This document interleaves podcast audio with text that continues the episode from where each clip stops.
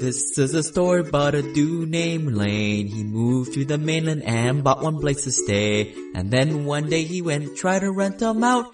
And then he became one real investor man. Hey guys, it's Lane with the Simple Passive Cash podcast. Please go to the newly designed website and also please refer your friends to the podcast and website. It really helps us grow the show. Leave a review on iTunes too. Today's gonna be just uh, me talking today. There's been a few changes in my personal life lately, and as you guys have heard the theme song about 72 times over the last 18 months, I moved from Hawaii to the US mainland to go to school, to get a good degree, to go get a good job. And up to this point, my life has been following a steady and linear trajectory. But today I took my own advice where I always talk about time as being your most important asset and I'm happy to announce that I'm speaking to you from Honolulu, Hawaii, my new home base of Simple Passive Cash Flow. As a teenager growing up on a small island in the Middle Pacific, I was pre-programmed to go to college on the mainland because of the cost of living in Hawaii was too high and job compensation was pretty poor. With the cost of living in Hawaii being about 10% more than Seattle or San Francisco and 20% less pay for equivalent jobs, living a comfortable life is no easy feat I resolved never to return to Hawaii unless I was extremely well off financially. Although I'm not really there yet, I have the knowledge and the network to get me where I need to be in the next few years. So I just said screw it, and I said here we go. Looking back on my last 10 years, my path going from a wide-eyed college student living away from my family for the first time in Seattle and graduating from engineering school and starting that first job, which I, you know, I always talk about as being a horrible job where I traveled all the time. I'm a little dumbfounded at how all that work through the traditional education system only prepared me for a life as a worker bee to save money and hopefully have enough after I gave away all that time during a 40 year career. But I do look back with gratitude since it set me up with the means to save for down payments on investments. And now I truly savor the freedom that I will have when I fire the boss and have time to work on things that are truly worthwhile, which currently is expanding simple passive cash flow to help others get out of the rat race. I want to inspire others to burn the boats to do what you want, where you want, and with whom you want.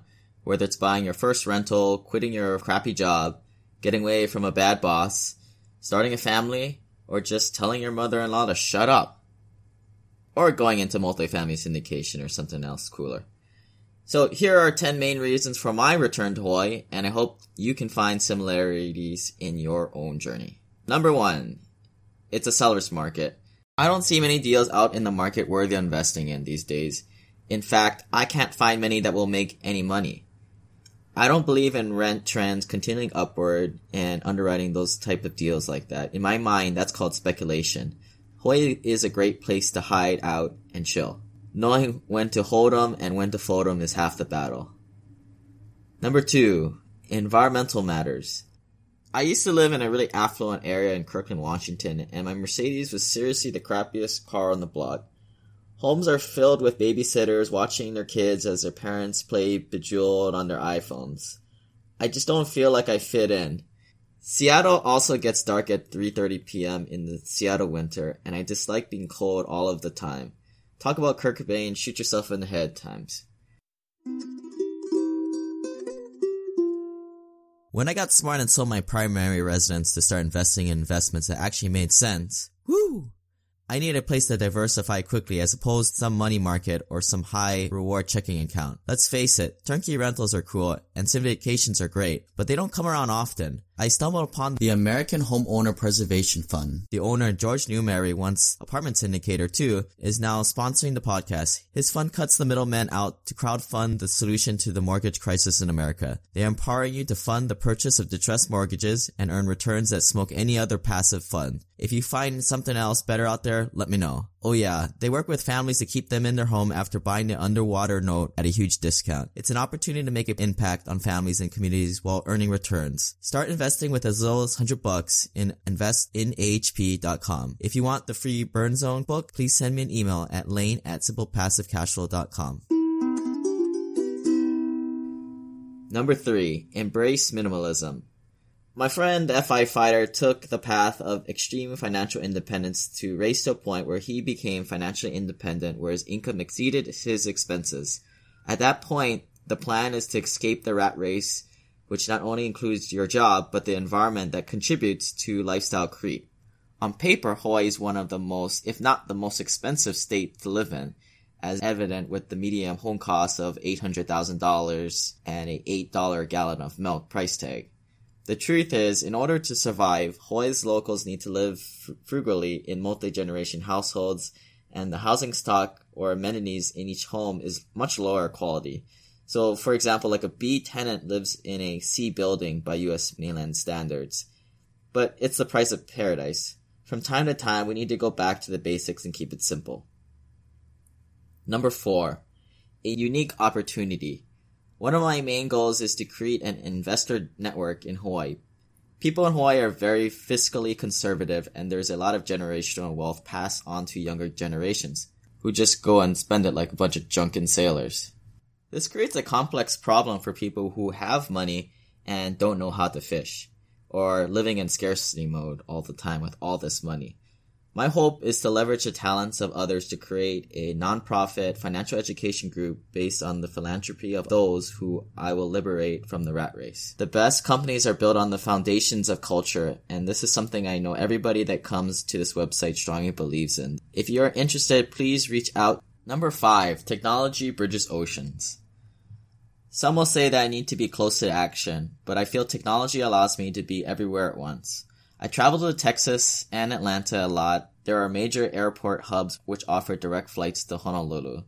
So if you guys go to the About Me tab on the website, I still have that Google document, a bunch of cheap ass ideas. And this is another one of them. My plan is to take the red eye going from Honolulu to Dallas or Atlanta. And this avoids paying a hotel that day because the flight is about eight hours and that's about a perfect eight hour sleep cycle. Number six, serve the people of Hawaii. So you might be asking, why am I still working? So check out this previous talk I gave when I explained why you should not quit your job. It's on my YouTube channel. I'll be honest, although I work a few hours a day on simple passive cash flow and a bunch of time on the weekend. And I also do my multifamily syndications too. I don't have enough work to keep me busy all the time. I recently interviewed for a job and I told them that all I was looking for to work with a good bunch of people and for those who treated me fairly and treated me with respect. For the past few years, I only worked for non-private entities because I thought that at least where you have one of those busy or hard days at work, at least your extra efforts went to the benefit of people and not to a corporate entity. And now it's great to say that most of my work benefits the place I grew up, which is Hawaii. But now, don't get me wrong here, I still don't really enjoy the work I do. I don't call it ikigai or the alignment of these four items, which is what you're good at, what you love, what the world needs, and for what you can be paid for. And I got this cool Venn diagram on the website in the show notes for this podcast. Number seven, passion plus lifestyle equals happiness. So Tom Corley from Rich Habits identifies two ways self-made millionaires rose from poverty or the middle class. Either you live below your means and wisely invest your savings, or you pursue something that you're passionate about and you hit that resonance frequency I keep talking about, which a lot of us feel it when we're brushing our Sonicare toothbrushes in the morning. I am achieving the best of both worlds. Yes, Hawaii is more expensive on paper, it is easier to live a simple life and not get caught up in the perpetual pissing contest that many working professionals subconsciously partake in. Number 8. Retirement is a state of being. People wear Hawaiian shirts on vacation to feel relaxed. Why not make every day feel like that? I am nowhere where I want to be financially, but on my way. I know where I'm going and I'm going to get there pretty soon, and I want my everyday life to feel like an indefinite vacation. Number 9. Live in the moment. Life's short. Pull your head out of your butt before the years fly by. Don't you see those Facebook memory posts saying that seven years ago you did this? Where did the years go by? Remember, the day is long and the years are short. Get up and get some, and wake up, kick ass, and repeat. And lastly, number 10. Now, you guys aren't going to be able to see this on the podcast, so you can go to the Simple Passive Cashflow YouTube channel the links are in the show notes on the website, but I have a time lapse of a Lanikai sunrise from my new home, Hawaii. And P.S. You guys are probably going to hear me talking a lot more pidgin on these podcasts since you are the people you hang out with most. Aloha. Bye.